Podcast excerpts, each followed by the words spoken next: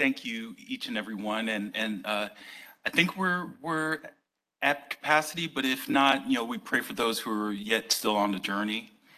Um, in uh, lifting up today's uh, um, discussion, lecture, presentation, I wanted to share with you as our centering moment for this morning uh, a prayer, a prayer written by W.E.B. Du Bois, not necessarily known as the most uh, religious or um, holiest of figures, but hopefully by the end of uh, this morning's conversation, a little bit of that will change for you. Um, this uh, prayer is one of many collected in a volume known as uh, Prayer for Dark People. Um, this was a collection of his own prayers, his own uh, devotions and meditations as they were um, written by his own hand, roughly in the period from 1909 to 1910, when he was on faculty at Wilberforce University and AME, uh, AME HBCU, um, and was doing that work there, but trying to merge his social witness with his spiritual concerns. And so, in that vein, I want to lift up this a prayer for the deed that cries to be done and those who will, um, please. Give us grace, O God, to dare to do the deed that we well know cries to be done. Let us not hesitate because of ease or the words of men or women's mouths or our own lives. Mighty causes are calling us the freeing of women, the training of children, the putting down of hate and murder and poverty, all of these and more. But they call with voices that mean work, and sacrifice and death. Mercifully grant us, O God, the spirit of Esther, that we say, I will go to the king, and if I perish, I perish. And all those who would say, Amen.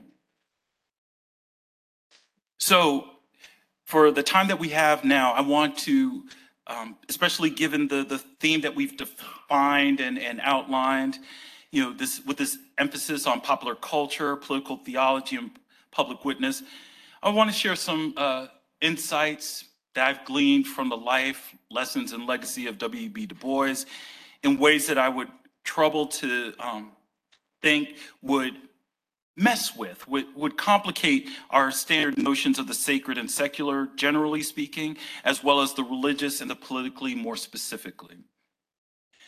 Throughout his life, labeled as a radical in so many ways, it's hard to believe nowadays that Du Bois was actually ignored by those who hoped that his massive contributions, his prolific and profound uh, writings, would somehow be buried alongside him when he passed away on August 23rd, 1963, the same date as the now legendary March on Washington. But as the Reverend Dr. Martin Luther King Jr. wrote in tribute to the pioneering scholar and activist, quote, and I'm quoting here history cannot ignore W.E.B. Du Bois because history has to reflect truth, and Dr. Du Bois was a tireless explorer and a gifted discoverer of social truths. His singular greatness lay in his quest to, for truth about his own people. They were very, there were very few scholars who concerned themselves with honest study of Black people, and he sought to fill this immense void. The degree to which he succeeded disclosed the great dimensions of the man. And when I say that Du Bois was and still remains a towering figure, not just in African American intellectual life, but American intellectual life. He's one of the most prolific and I would dare say influential scholars that these American shores have ever yet produced. And I'm standing as a scholar, so you know that's no shame or shade, you know. but you always have to have a standard to, to look up to, and I think that Du Bois has set the mark very high. Keeping that in mind, this presentation focuses on Du Bois's masterpiece, The Souls of Black Folk, wherein he describes a sea change in the evolutionary trajectory of Black faith, culture, and socio-political uh, um, uh, community in America at the dawn of the 20th century. Now, this is standing in the face, as, as many of you all will probably know or, or dare to remember. This is at a time when Jim and Jane Crow was, was coming, barreling down the track and, and taking greater hold of American life. America just recently, some 30 years earlier, had fought, and, and we still have yet to reconcile the United States Civil War. um, both in terms of uh, the trajectory of reconstruction that that had to follow in the ensuing years, but then also the failure to live up to the promises that we made to at the time of, of emancipation, those 4 million men, women, and children who were enslaved in, in the deep south, but also to all peoples, male, female, native born, immigrant, rich, poor, who were depending on America to be the, the multiracial, multicultural, multi-ethnic democracy that it could and should be. Right? Du Bois was writing at a time, living in a time where there was a tipping point, that there was a, a decision to be made in these yet to be United States, if I borrow from Maya Angelou, wherein we could be the world's first true, truly free and fully functioning democratic republic, or we could be the last great white empire. That was the choice that was at hand when Du Bois in 1903 compiled and collected the, the many, roughly 14 uh, essays that form the heart of this book, Souls Black Folk. So despite all these, this whirlwind, this churning of, of problems and, and politics that's going on during this time, Du Bois is, is using this volume and he notes that a greater transformation was occurring within the Black Christian tradition, what we oftentimes uh, more commonly refer to as the Black church. And depending on where you, where you dwell, it might just be the church. Okay, okay. But in his influential chapter of the faith of the fathers, he asserts that by and large, these Black churches were shifting, and I'm quoting here, into groups of cold, fashionable devotees, in no way distinguishable from similar white groups, save in color of skin. Now into large social and business institutions catering to the desire for information and amusement for their members, warily avoiding unpleasant questions both within and without the Black world. Further, in the very next line of, of that uh, classic essay, I highly recommend any and everyone uh, check this out. Du Bois proclaims, but back of this still broods silently the deep religious feeling of the real Negro heart, the stirring, unguided might of human, of powerful human souls who have lost the guiding star of the past and are seeking in the great night a new religious ideal. Okay. Whereas the religious realities and, and political prospects that shaped his worldview at the time are somewhat different from ours today, but I dare argue not too terribly different. I find myself wondering and thinking that those of us who are connected and committed to the Black church tradition as part and parcel of global Christianity writ large, we are caught in a similarly tenuous state to the one Du Bois documented over a century ago. None, nevertheless, I also wonder what could keep a tireless critic such as Du Bois hopeful that Black believers would overcome this religious identity crisis, thus finding ways to regain social as well as spiritual wholeness that had been long denied to people of African descent since their arrival in the New World so many centuries ago. So when I'm thinking about Du Bois in this regard, what set Du Bois apart from many other uh, figures of, of his time of, of note and regard I'm suggesting is that he's operating in this valence of multiple selves, right? I mean, we're all living through the world, and you know, uh, for some of us, we're, we're hopefully, probably very familiar with the notion of code switching. The way in which you present to your, your, your mother and father is different than the way that you present to your your church folk or or the way you present to the folks in the cafeteria or the grocery store or the dry cleaner, which hopefully is different from how you present to the folks who are nearest and dearest to you, right? Now, I'm not saying that you, are going through all these kind of, um, you know, costume changes or, you know, personality dilemmas, but you know, sociologists re- refer to this as, I'm thinking about Erving Goffman and folks like that, the pres- presentation of self, right? How you want to be perceived, how you want to move through the world, and how you want the world to respond and react to you, bless you, in, in, that, in that fashion. Well, I'm saying in a very similar way, you know, more akin to our time than probably even his own day and time, Du Bois is operating in that kind of mode.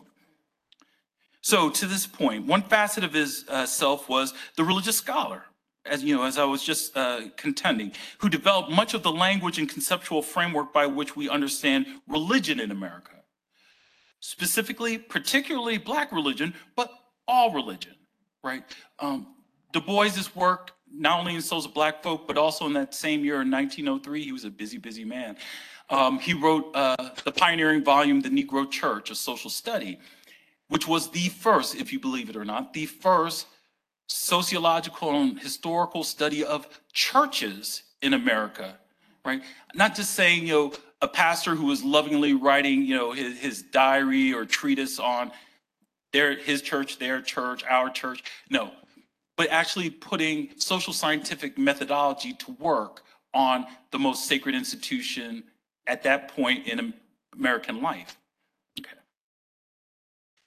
But there was also, in my, my estimation, the prophetic part of, of Du Bois, you know, in his self, right? This religious critic who urged black and white churches to incorporate racial fairness, justice, morality, and a critique of the social and political injustice of the larger society into their religious practices and theology. I would dare imagine that, especially in the shadow of Buffalo, in the shadow of Irvine, in the shadow of Uvalde, that Du Bois would wonder, okay, well, for predominantly and historically white churches, what was being preached every Sunday preceding, but also after those mass shootings? We'll get into that later. There was also Du Bois, the apostate, the religious iconoclast, who disregarded traditional religious dogma, just doing religion for religion's sake rather than seeking what is best and greatest about humanity. However, there was also Du Bois, the, and I'm putting this in scare quotes here, the pragmatic priest, or what I'm talking about in terms of the religious practitioner, who, as I suggested before, he authored prayers. He actually uh, wrote and lined hymns for oppressed peoples, folks who oftentimes didn't find their way into the Book of Common Prayer, who were often not on the for, foremost mind of most psalmists or hymnists of the era.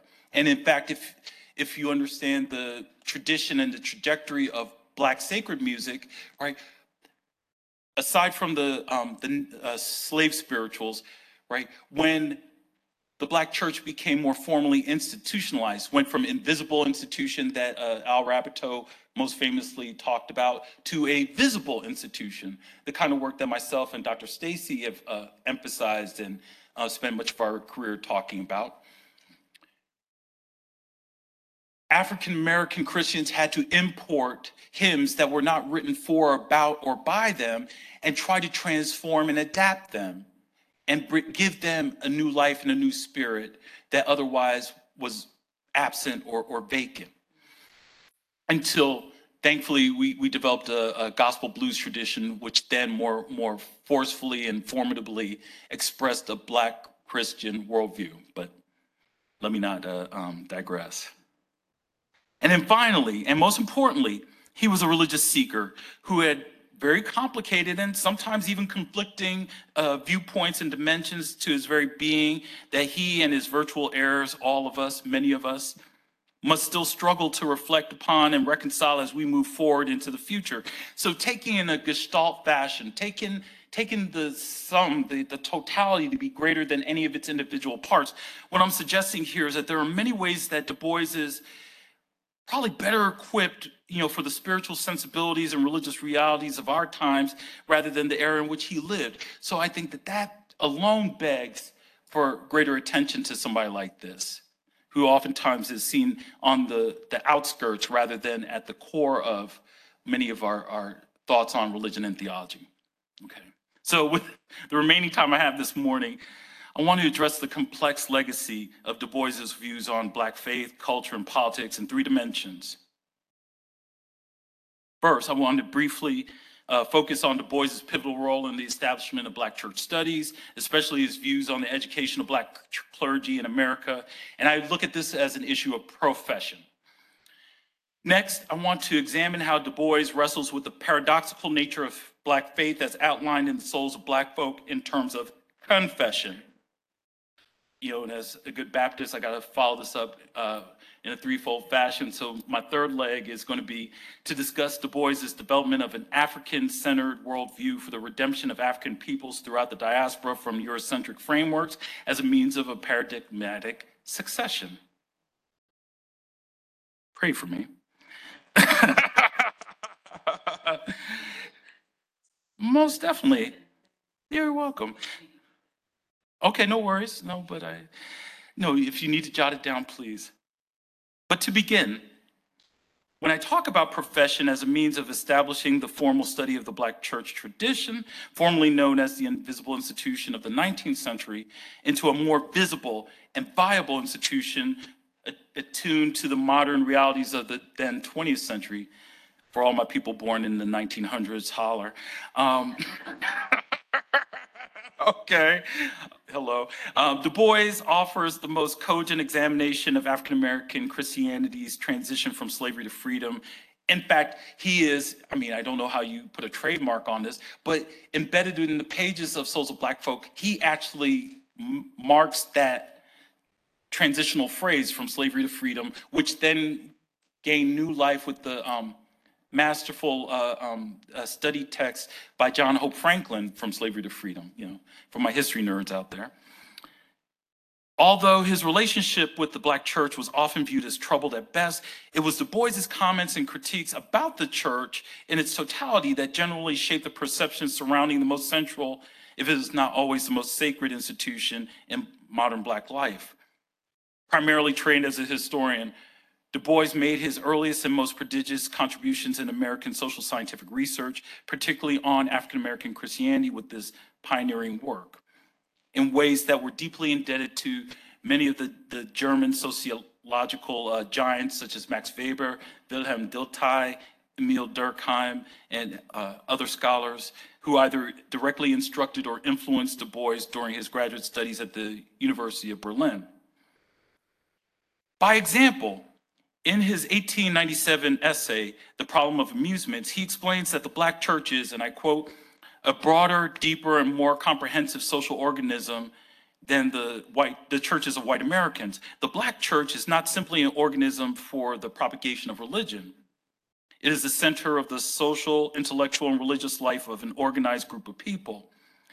It provides social intercourse it provides amusements of various kinds.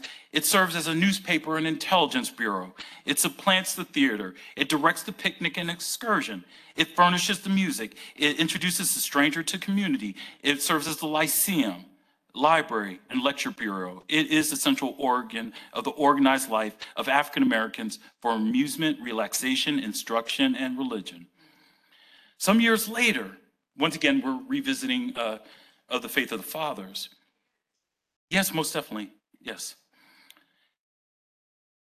He advents, he offers up uh, um, in of the faith of the fathers three definitive elements of the Black church tradition in America, characterized, and um, um, it's listed on the screen, but you can follow along with me. Oh, sorry. Not only talking about the institutional church in and of itself, but also talking about the preacher, the music, and the frenzy.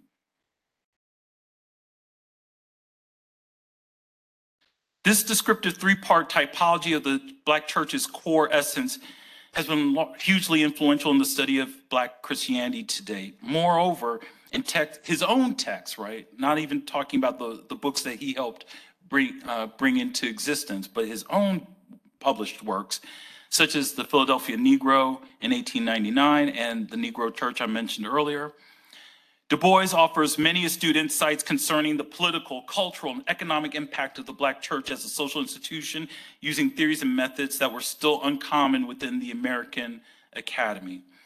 In this sense, it can easily be argued that Du Bois's landmark historical and sociological research on the African American church greatly contributed to the setting the standard for the social scientific study of religion in the American scene. Especially interesting for me and hopefully to you as well, is Du Bois's emphasis on the distinctive role of the Black preacher within the African American community. Towards this end, Du Bois described the African American preacher as, quoting, the most unique personality developed by the Negro on American soil, and further notes that the Black preacher early appeared on the plantation and found his or her function as the healer of the sick, the interpreter of the unknown, the comforter of the sorrowing, the supernatural avenger of wrong, and the one who rudely but picturesquely expressed the longing, disappointment, and resentment of a stolen oppressed people. Thus, as bard, physician, judge, and priest, within the narrow limits allowed by the slave system, rose the Negro preacher, and under him and her, the first Afro American institution, the Negro Church. To his credit, it should be noted that Du Bois was not above criticizing Black ministers for their shortcomings. For instance, during the 1898 commencement speech at his undergraduate alma mater, Fisk University, down in Nashville, Du Bois states, What we need is not more, but fewer ministers. But in that lesser number, we certainly need earnest, broad, and cultured people, people who do a great good deal more than they say. The severest charge that they can can be brought against the Christian education of the Negro in the South during the last 30 years is the reckless way in which sap-headed young people, I'm being kind here, without ability and in some cases without character have been urged into ministry. It is time to now to halt. It is time now to say to these young people like you, qualifications that would be of no service elsewhere are not needed in the church. Rather than, I mean, he's straight no chaser. He was not, he was not one to play with. Rather than being dismissive or dysfunctional, the fact that Du Bois could extol the virtues as well as the vices of the Black church and especially its leadership was a precious act of scholarly engagement with the Black church tradition, which unfortunately has been too few and far between.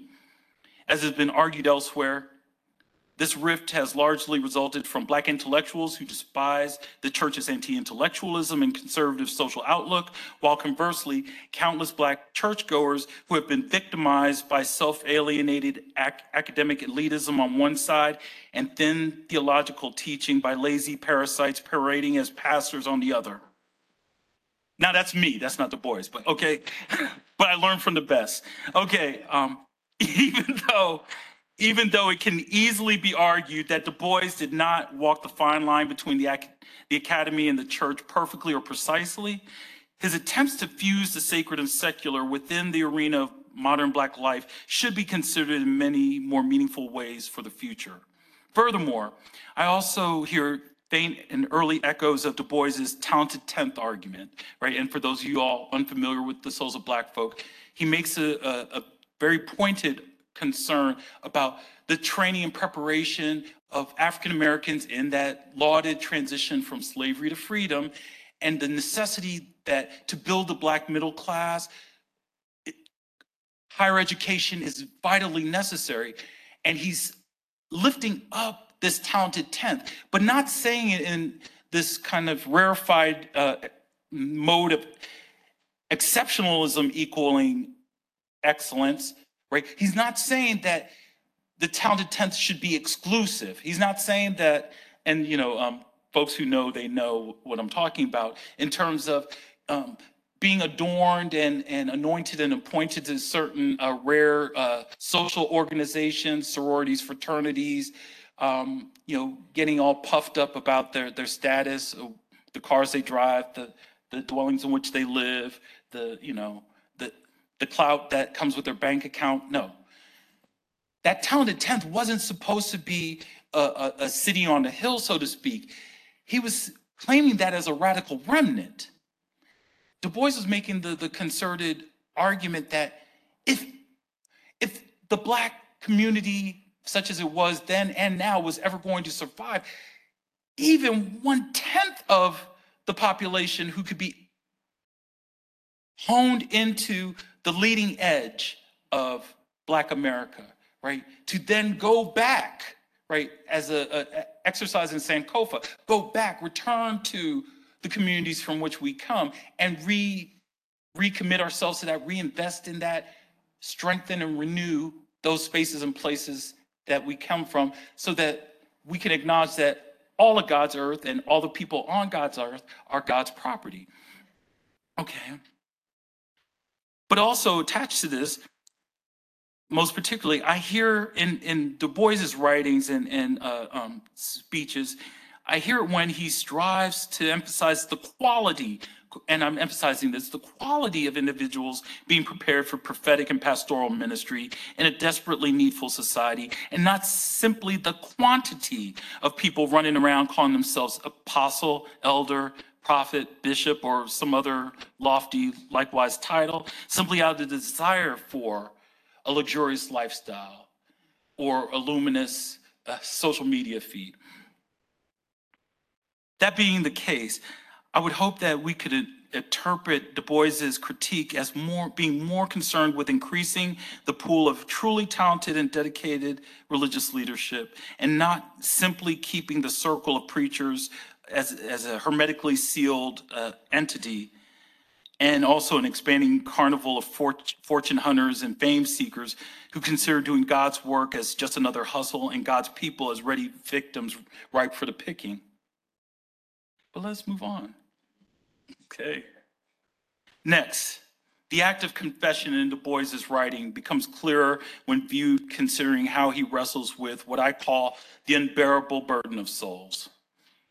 It's impossible to talk about W.E.B. Du Bois, at least at this time, and not mention the primacy of Souls of Black Folk, both as a masterpiece in its own right of scholarly writing in the 20th century, and as a centerpiece of Du Bois's own ev- evolving body of, of work and research. Du Boisian concepts such as double consciousness, I'll, I'll mention that soon, uh, the talented tenth, which I was just talking about, the problem of the color line, the veil, and so many others so thoroughly dominate the ontological conversations of race and racism in the modern world that that even in rejecting or ignoring them, one still finds oneself caught within the matrix of ideas that Du Bois himself articulated more than 100 years ago. What is most fascinating to me is that this regard in how Du Bois provides critical perspectives into Black sacred realities is in so many ways deceptively subtle. First and foremost, the very use of souls as a central motif throughout the book is a vitally important example. Because of the ubiquity of soul, especially in African American life and culture, as a reference to cuisine, music, in terms of fictive kin, soul sister, soul brother, right? As a semiotic modifier, soul train, right? Okay, and I could go on and on. No, I will not. Okay. okay. All right, I take counsel very well and wisely. We we tend to underestimate the revolutionary stake involved in any black person, especially in that moment, that crisis of Jim and Jane Crow segregation and white racial terrorism that was emerging at the time that he wrote this book, to dare openly declare to a world deeply entrenched in white supremacy that yes, black folks did indeed, do indeed have souls. That was a radical act. Okay. In his reflections on this text, uh, theologian Anthony Pinn suggests that throughout the book, Du Bois offers, and I'm quoting here, a soft assertion that Black bodies have weight or soul that is not fully accounted for through talk of the existential dimensions of race and race relations. It is through this soul, the inner and more opaque dimensions of life, that the creative impulse for fullness of being is developed and nurtured. And imposed notions of meaning do not penetrate to this level of existence, end quote. It's precisely this opaque internality to which Pinn refers. I myself would call it more the meaningful messiness of, of Black humanity that Du Bois unfolds in the pages of Souls, which has made the book a timeless and venerated classic. Yet while Pinn asserts that The Souls of Black Folks illustrates a, herm- a hermeneutic sealed in an aesthetic of Black embodiment, I would contend that it is the realm of the ethereal that Du Boisian analysis truly excels. As Du Bois's favorite professor and eventual advisor during his doctoral studies at Harvard, the influence of the psychologist and philosopher William James looms large uh, throughout much of Souls, but most especially regarding religiosity as it would uh, later be proven and manifest in uh, James's own work, The Varieties of, of Religious Experience, which was published a year earlier in 1902. Charting James's impact on Du Bois's thinking is helpful here because to the end of revisiting James's own definition of religion as, quote, the feelings, acts, and experiences of individuals in their solitude so far as they apprehend themselves to stand in relation to whatever they may consider the divine. Throughout many of Souls of Black Folk's chapters, it seems that Du Bois adapts and incorporates James's definition of religion within his own take on, on religion very much to heart, but it is that personal and tangible connection between the human and divine that initially appears absent from his treatment on Black faith. As Du Bois unfolds his insights on Black life and experience throughout this slim volume, it captures one's attention how he clusters his discussion of Black religion for the last four chapters of the book. The detached objectivity and scholarly passivity towards the African American religious experience incumbent within his seamless merger of theory and method seems most obvious in chapters such as of the faith of the fathers that I mentioned earlier, of Alexander Crummell, that notable uh, Black Episcopalian uh, figure and intellectual, and of the Sorrow Songs, where uh, um, Du Bois does a deep dive into the origins and evolutions of those spirituals, uh, those 200 songs by uh, anonymous songwriters who were enslaved. The lone exception in this case is a chapter entitled of the, pa- of the Passing of the Firstborn. Now, when I first read this book many years ago, I wondered why this chapter was even included in the book. In recent years, however, I've been increasingly convinced that it is the, of the passing of the firstborn in which Du Bois finally taps into the core concerns of Black faith in its most extreme sense. When confronted by the death of their firstborn son, Burghardt Du Bois, W.E.B. Du Bois and his wife Nina sadly approach what one writer has called the dark night of the soul, wherein they face the supreme moment of deep crisis and most intimate heartache. This young black couple found themselves becoming a different type of tertium quid, or, or to translate it out of the Latin, uh, a what's that, a third thing, right? They became childless parents, a concept so devastating that the English language still does not have a singular word that's suitable to describe such a phenomenon, which now in our own time is becoming too prevalent. Yet, and yet, I think this act of bearing witness about the death of, of their son complicates what the historian of religion, Charles Long's notion about Du Bois had come into an understanding of self and sacred via his immersion and commitment to community. I would insist the opposite, however, by illustrating that the death of their son, possibly the most intensely personal and intimate trauma of Du Bois's life, was a motivating force that helped him better understand the insurmountable burden of Black pain and suffering, as well as the incomprehensible capacity of Black people's hope in the face of despair as enduring dimensions of the overall human condition. Thus, whereas Long's brief assessment of Du Bois is true in part, Long was still regarding Du Bois as intellectual and not as an individual, thus creating a conceptual blind spot, if you will, that did not allow him to fully appreciate Du Bois's act of self-revelation and self-disclosure. Having read and reread this book more than three decades since I was a student down the road at Rutgers College, I have wrestled with this chapter against the backdrop of the crack wars, the HIV AIDS crisis, the rise of Black Lives Matters, the opioid crisis, the, the trauma brought on by Hurricane Katrina, rampant mass shootings, the multiple threats to human longevity precipitated by structural inequality and transgenerational transgenerational poverty, and most recently, the ravages of COVID-19 pandemic, which in turn helped me begin rethinking my own hermeneutic. Meanwhile, my own aging process, thanks be to God, which has blessed me to become a husband and a father while also becoming quite literally a motherless child, now enabled me to em empathize more closely with Du Bois in ways that I was not yet mature or secure enough in my earlier years. Through that gradually emergent process of and I'm quoting here from the culture, having gone through some things and seen some things, I now had to reckon with the work of processing the trauma, grief, and death occasioned by losses, heightened by, but not isolated to the pandemic. Unprocessed, unspoken, unreconciled grieving remains in the background of many of our faith communities, and we are in desperate need of ways to articulate that vast tsunami of mourning before it tears us all apart, not only from each other, but even from our own selves. Okay, well, thank you.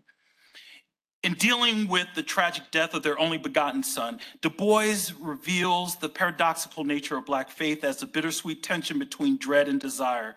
The painful dread of a precious little life lost before its time, and the urgent desire that the baby might find some great solace and sweet reward in a realm other than ours.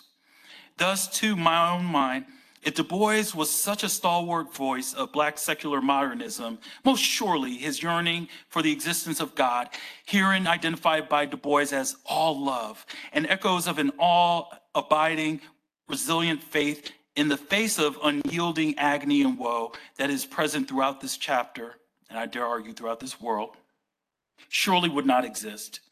Hence, in many ways, this seemingly anecdotal departure from his more deliberate analysis of modern Black religious life and culture, herein called The Passing of the Firstborn, in which we have a window into Du Bois's own soul, and ironically, find the most transcendent and relevant offering of Black faith in the entire volume. Finally, I think Du Bois's greatest challenge to our conjoined notion of Black faith, politics, culture, and history comes in the form of succession, wherein Du Bois initiates a paradigm shift which ushers forth new and divergent worldviews while forcing older systems to recede. The most fruitful and expedient illustration of this process is found in Du Bois's devotion to dismantling the white supremacist legacy of philosopher George Wilhelm Friedrich Hegel. We'll just call him Hegel, just too much of a mouthful for me this morning. In the early 1830s, when asked to discuss the role of Africa within the historical development of civilizations in his legendary lectures on world history, Hegel states, At this point, we leave Africa, not to mention it again for it is no historical part of the world, is, has no movement or development to exhibit. Historical movements in, in it, that is, in its northern part, belong to the Asiatic or European world. Egypt will be considered in reference to the passage of the human mind from its eastern to its western phase, but it does not belong to the African spirit. We, what we properly understand by Africa is the unhistorical, undeveloped spirit still involved in the conditions of mere nature and which had to be presented here only as on the threshold of the world's history. In one fell swoop, Hegel's penultimate act of revisionist history radically recreates Africans and their diasporan counterparts as quote unquote people without history, to borrow anthropologist Eric Wolf's phraseology. In, under, in, order to understand why any of this matters, one has to appreciate that the need to rethink Hegel is not just an empty intellectual exercise.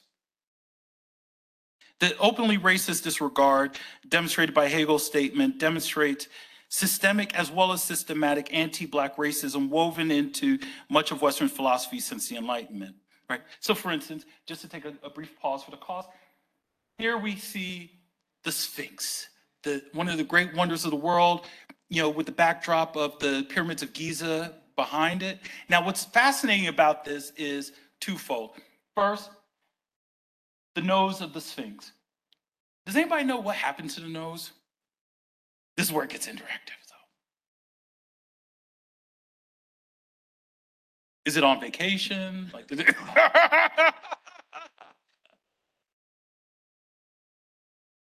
Right, right. When Napoleon and, and uh, his French army come to town, right? You know, they're like, "Hey, that's a big target. Let's take a let's take a crack at it. See how these cannons work." Right? There, there's that argument that that claim, right? I don't think that the folks who could great, create such grand structures somehow, you know, they could build the entire Sphinx, but somehow their technology around the nose would, would you know, somehow come up short and it would just fall off by, by itself there's an argument to be made that um, there was a concerted effort by the French who, who invaded uh, Egypt and wanted to claim it as part of their, their growing empire, that in order to demolish the facial features and any kind of distinctive recognition that would have this, this great monument be more African than European in its, in its visage, in its uh, visible appearance, right? That was a form of power. It was a rewriting of history in the way that we can appreciate in terms of what happens when people battle over monuments. I don't know, Civil War generals or, you know, folks of that, so, you know, New World conquerors. Anyway, additionally, using a Hegelian perspective, one is compelled to view our concepts of religion, history, philosophy, and culture as being interwoven and tightly bound together. As such, any attempt to draw, tie in, and distance oneself from Hegel's racist dismissal in the realm of religion leads us, leads any of us, to run right smack into it elsewhere within an interlocking system of thought, being, and doing that comprises the essential nature of modern life. Taken to another level, even though every major philosophical movement of the past half century at least, ranging from phenomenology and analytic philosophy to existentialism and post-structuralism, has marked itself, its very existence by attacking Hegelianism, this still establishes his particular worldview as a necessary point of departure and definition. Therefore, the establishment of a more African-centered perspective that would supplant this Hegelian system of thought, Du Bois offers had no alternative but to tackle this head on. But yet there's one great problem here. So even when we look at these scenes, and I'm sorry to, to have to force, force us to pay attention to this this early in the day, but when you have the situation of Dylann Roof, the, the shooter at the um, Mother Emanuel Church in Charleston, uh, South Carolina in 2015, or the young men who were gathered at the Unite the Right rally slash riot in Charlottesville, Virginia in August of 2017, right? This belies so many of the notions that white supremacy was a thing of the past or it was only you know the older generation and but the new generation the millennials and gen y and z and whatever the next generation is going to be named and claimed as right oh they get it they've world, they've grown up in a better way hmm? Yeah, yeah, yeah. The touchscreen Sesame Street generation, right? They, they, they play well with others now. Like it's all good. This is a painful reminder that the ghost of Hegel still looms large. Okay. But even in talking about that ghost, I want to also lift up uh, shortly and briefly the fact that Du Bois himself was deeply indebted to Hegel, right? As I mentioned before, he'd gone to Germany he fell in love with the philosophical frameworks that, that uh, Hegel offered in terms of the Hegelian dialectic, thesis, antithesis, synthesis. Right? Could he live and, excuse me? Right, right. And, and uh, Du Bois is a devoted Marxist as well. Yeah. So much of how we operate in the modern world is, as I'm suggesting, informed by this. So speaking of the history of the Negro, right, just to use this as an example, Du Bois contends that, and I'm quoting here, the history of this strife, this long longing to attain self-consciousness, personhood, to merge one's double self into a better, truer self, in this merging of the black person would not Africanize America, for America has too much to teach the world in Africa. The black person would not bleach his or her own Negro soul in a flood of Amer white Americanism, for he or she knows that the Negro blood has a message for the world. Black people want to be both Negro and American without being cursed and spit upon by their fellows, without having the doors of opportunity closed roughly in their faces. This is him wrestling with that ghostly presence, that ghostly demon of, of the divided soul. Now, in an interesting kind of way, part of, I'm sorry this got cut off, but we've had in recent uh, months and, and years this debate about cancel culture and a history in which, if we go from the very origins of, of uh, the New World some people call it exploration. I dare call it exploitation. But constantly a narrative of the conquistadors right? Telling the indigenous peoples of, of this continent, right, that this is not your land. To the Puritans, you know, those folks who, you know, landed on Plymouth Rock and then, you know, picked up Plymouth Rock and tried to crush other people's heads with it, right? Daring to tell women in religious leadership and authority that they had no right to speak their truth, a divinely inspired truth. Slave masters, slave traders, slave drivers who dared tell folks of African and soon to be American descent that freedom was not theirs. It was not theirs to have or hold. To a little more than 60, 70 years ago, when folks who were trying to live their lives in the LGBTQ community were being told that they were pathological, that they were diseased and defective human beings by the academy, by, by medical science. To once again, because you know, you know, some hits just keep coming back, right? Now in an age of segregation, being told that people of color could never ever claim access or opportunity in spaces and places like Princeton Theological Seminary. But then finally, we come all the way now to full circle where those folks who've helped write the history are now saying that they're being silenced, canceled, ignored, right? Not as if they don't have engines and organs of, of uh, mass communication. I'm talking to you, Fox News, right? I don't know how millionaires and billionaires who have satellites, video, uh, um, video streaming services or whatever, somehow find themselves, you know, left without a platform. Okay, but I'll, I'll leave that alone. As I, I, come to a close, I find this to be an interesting uh, um, moment we're living in. Uh, the hip hop artist uh, Kendrick Lamar recently has uh, um, put forth this album, Mr. Morale and the Big Steppers. And I think, interestingly enough, uh, he's captured, especially for many folks in his age group, as millennial folks who um, also gravitate towards uh, hip hop. You know, not only Grammy Award winning, but Pulitzer Prize winning uh, um, uh, Kendrick Lamar, uh, um, a spokes, I think, a spokesperson for a generation. He captures so, so much of this bitter conflict in a bold and I think somewhat gut wrenching uh, poignancy. Lamar gets to the core essence of what Du, uh, du Bois called double consciousness when he defines, I'm talking about Du Bois here, a peculiar sensation, the sense of always looking at oneself through the eyes of others, of measuring one's soul by the tape of a world that looks on in amused contempt and pity. One ever feels a two-ness, an American, a Negro, two souls, two thoughts, two unreconciled strivings, two warring ideals in one dark body. Double consciousness describes both then and now, so many centuries between them, struggles of so many millions of, of African people who have journeyed from chattel slavery and colonization to racial segregation to the present conditions of quasi freedom and yet facing things like mass incarceration and white supremacist terror. Framed by the hope and change once promised by two term presidency of Barack Obama on the one hand, and the rise of Black Lives Matters protests on the other, the renowned uh, author Ta-Nehisi Coates frames this particularly desperate dilemma this way.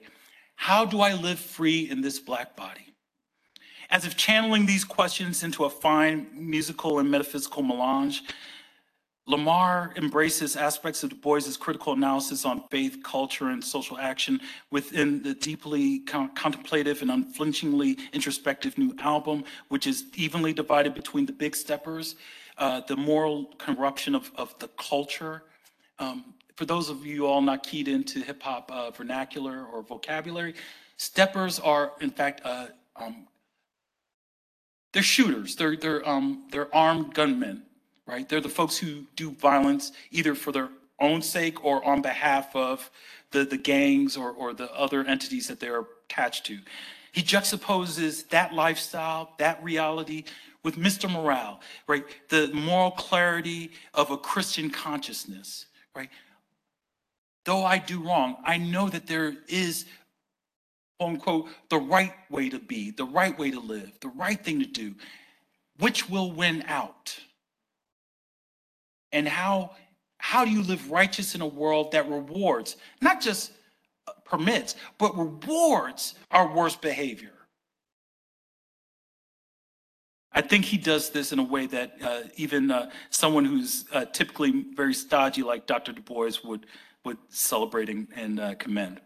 So as I wrap up, as I end, while Du Bois writes this and many other statements with the sort of dramatic pose that prose that one might only get away with in the full bloom of his or her youthful exuberance and self-assuredness, it must also be recognized that these words about double consciousness and, and combating the evils, the ghosts of, of Hegel, were written in a context in which the dominant political, economic, and cultural and religious worldviews and systems of his time were very much imposed upon the darker peoples and nations around the globe. Were all built atop the monumental lie that people of African descent lack both history and humanity. But thankfully, during his exceptionally long and productive lifetime, Du Bois left a plethora of interpretive resources pertaining to the study of Af the African diaspora that could allow us to imagine the possibility of, in my own reimagining of Audre Lorde's words, using the master's tools to dismantle the master's house, or better yet, helping us to build our own. Thank you.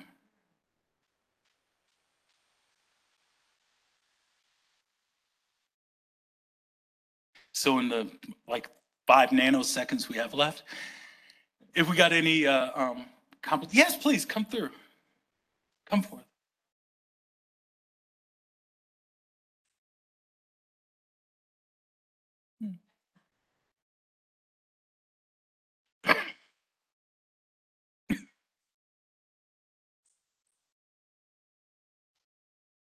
Mm-hmm.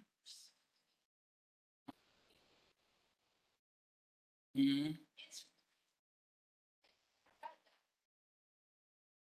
Yeah, yeah, yeah. Mm-hmm.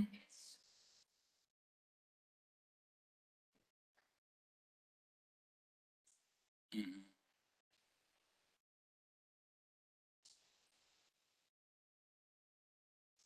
Mm-hmm. Mm-hmm. But here's the thing, and I, I totally and absolutely concur with uh, what you're dealing with. So many of us, and I, I, I touched on this a little bit on yesterday, right? Can we separate the creation from the creator, right? Ought we, how can we uh, keep the baby and toss out the bathwater, so to speak? Part of what we have to grapple with is that even as individuals or individuals as part of institutions, right? There is much that we have to reckon with, right? We, you can't just have the concentrated benefits of the thing and not deal with the diffuse burdens or, or, or baggage of that thing, right? I think about uh, Phyllis Trible, right? She, for those of y'all, should know, right? Texts of Terror, right? She takes us through the Bible, especially these passages. And, um, you know, just a, a, um, a, shout out to uh, our preacher for the evening, uh, Jeanette. You're going to lift up a, a, a kind of treacherous or, or, or, you know, thorny text, right? The Bible is littered with these things. But do we tear up, throw away, toss, toss the Bible away? No you have to interrogate that, right? There are many texts, right? I don't go to uh, most churches any Sunday morning to hear folks preaching from Philemon, right? Right? You know, you know, nobody, you know, most, especially if a pastor's trying to raise a, a healthy offering or, or trying to get, you know, more folks to come down the aisle, right? You know, this is not a text you you drag out, right? Or living or going through it. Yeah, yeah. And that's the problem, right? So the issue is? If we want to just you know look askance or look the other way or or just you know kind of say mum's the word about the awfulness or or the problematic issue that's embedded in these theories and approaches that we use these texts that we depend on right? You know hopefully the bible isn't just work related reading material for y'all but it's like it's actually something you know it's actually a resource and and a, a, a tool for daily living as well right Okay, all right, wow, good to be in the room. Okay, all right, okay. But the idea that, the idea that, okay, well, yeah, Hegel had some awful ideas, but you know, I can just hold my nose and you know, you know, just power through this. For each and every generation, right, who's comes fresh and new to this, much like each and every you know new soul that you're bringing to Christ, right? You're going to have to talk to them and help them no- negotiate and navigate, right? This text, there, there's painful stuff here. I give you another prime example, and then I'll, uh, um, I'll let us do what we have to do.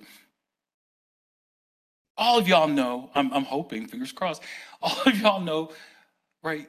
After the Sermon on the Mount, what is the miracle that Jesus performs? Besides, you know, just getting through the Sermon on the Mount. Okay, so, right, feeding the multitude. There you go, right? But in most translations, you know, I'm a little rusty, you know, not a biblicist, but, you know, I play one on TV.